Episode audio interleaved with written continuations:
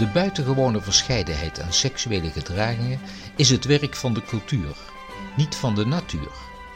Je kunt seksuele verscheidenheid net zo min afleiden uit de bedoelingen van de natuur als dat je het menu van alle Parijse restaurants en de regels van het savoir-vivre aan tafel kunt afleiden uit de natuurlijke noodzaak ons te voeden. Deze hilarische uitspraak is van Leszek Kawakowski uit zijn serie korte voordrachten voor de Poolse televisie. Deze Poolse filosoof denkt na over alledaagse dingen en dat is een manier van filosoferen die mij wel aanstaat. Seks is een van de belangrijkste drijfveren van mensen en er is al veel over gezegd en geschreven.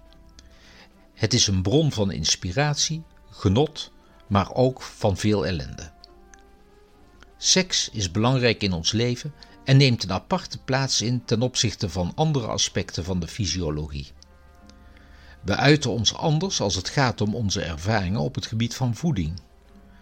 We staan er niet van te kijken als iemand in het openbaar zegt dat hij honger heeft en vervolgens publiekelijk een boterham opeet. Dat ligt op het gebied van seks toch wel even anders. De geslachtelijke voortplanting is een natuurlijk gegeven en het doel ervan is voor ons onduidelijk. Uit verschillende hoeken zijn er de meest uiteenlopende hypothesen geopperd, van evolutionaire tot religieuze hoek. Religie speelt trouwens een belangrijke rol en is ook in de westerse cultuur bepalend geweest voor de omgang met alles wat met seks te maken heeft. Het christelijke geloof heeft seks weggestopt in een duistere kelder van zondige begeerten. Seks was zelfs in mijn jeugd niet bedoeld voor het plezier, maar diende slechts tot voortplanting. Het huwelijk was dan wel in sacrament in de Roomse kerk, maar daarmee nog geen inzegening van de seks. Het werd gezien als een tegemoetkoming aan de zondige natuur van de mens.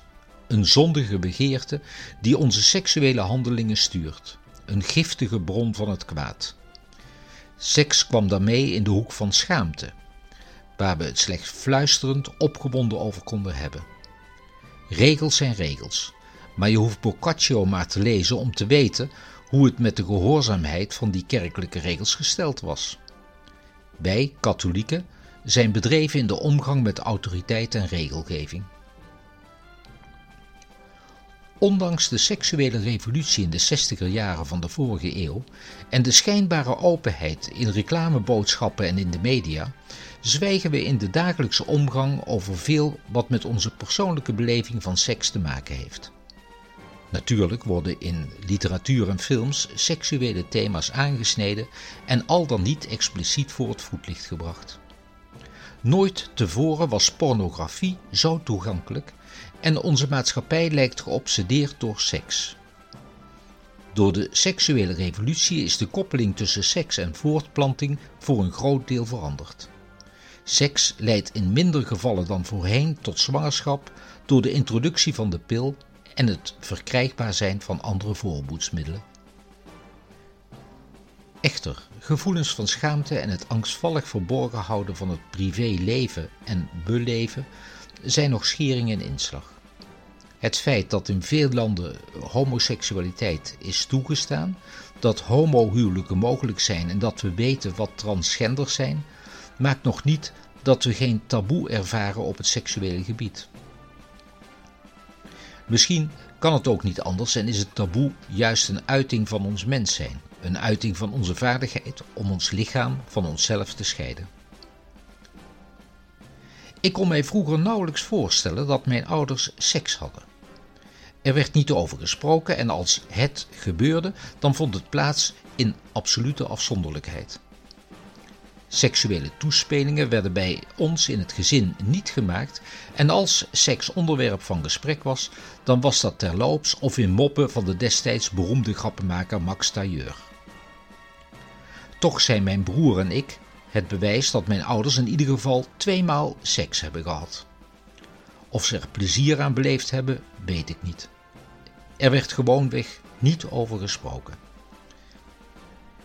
Met onze eigen kinderen was het spreken over seks geen taboe. Toch realiseer ik me dat we met hen het feit vieren dat er een kleinkind is geboren en dat er weer nieuw leven op komst is, maar dat de niet weg te denken seks die daarmee gemoeid is, niet echt gespreksonderwerp is.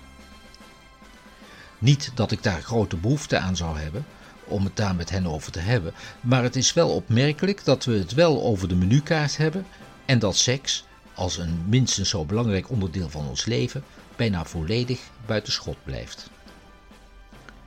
Seks is een belangrijke drijfveer voor mensen. Het is niet uit ons leven weg te denken. Wat zou het leven toch kleurloos zijn als we seks zouden uitbannen? Een biografie over kunstenaars wordt pas boeiend als we lezen over hun passies. Een leven zonder seks zien we als iets bijzonders, als afwijking van de norm. De recente geschiedenis van kerkelijk misbruik geeft aan dat het celibaat in theorie misschien werkt, maar in de praktijk toch wel anders uitpakt. Het opgenomen worden in de stroom van onze aanwezigheid op aarde is essentieel voor ons bestaan. Als we seks hebben, hebben we geen tijdsbesef. Tijd als gegeven is in zo'n moment niet in beeld en we worden opgenomen in het universum. Voor mij heeft dat trouwens grote overeenkomsten met het beleven van muziek. Ook daar word ik opgenomen in het pantarij van onze bestaan. Als je het hebt over beleven van het nu, zijn seks en muziek daartoe voor mij belangrijke sleutels. In gedachten kunnen we naar een verleden en de toekomst, maar ons lichaam zit per definitie in het nu. Voor mij zijn beleving van seks en muziek de momenten dat gedachte en lichaam één zijn. Ik merk wel dat ik in jongere jaren er minder over nadacht en gewoon handelde, terwijl de filosofische betekenis van dit alles pas op deze leeftijd tot me doordringt.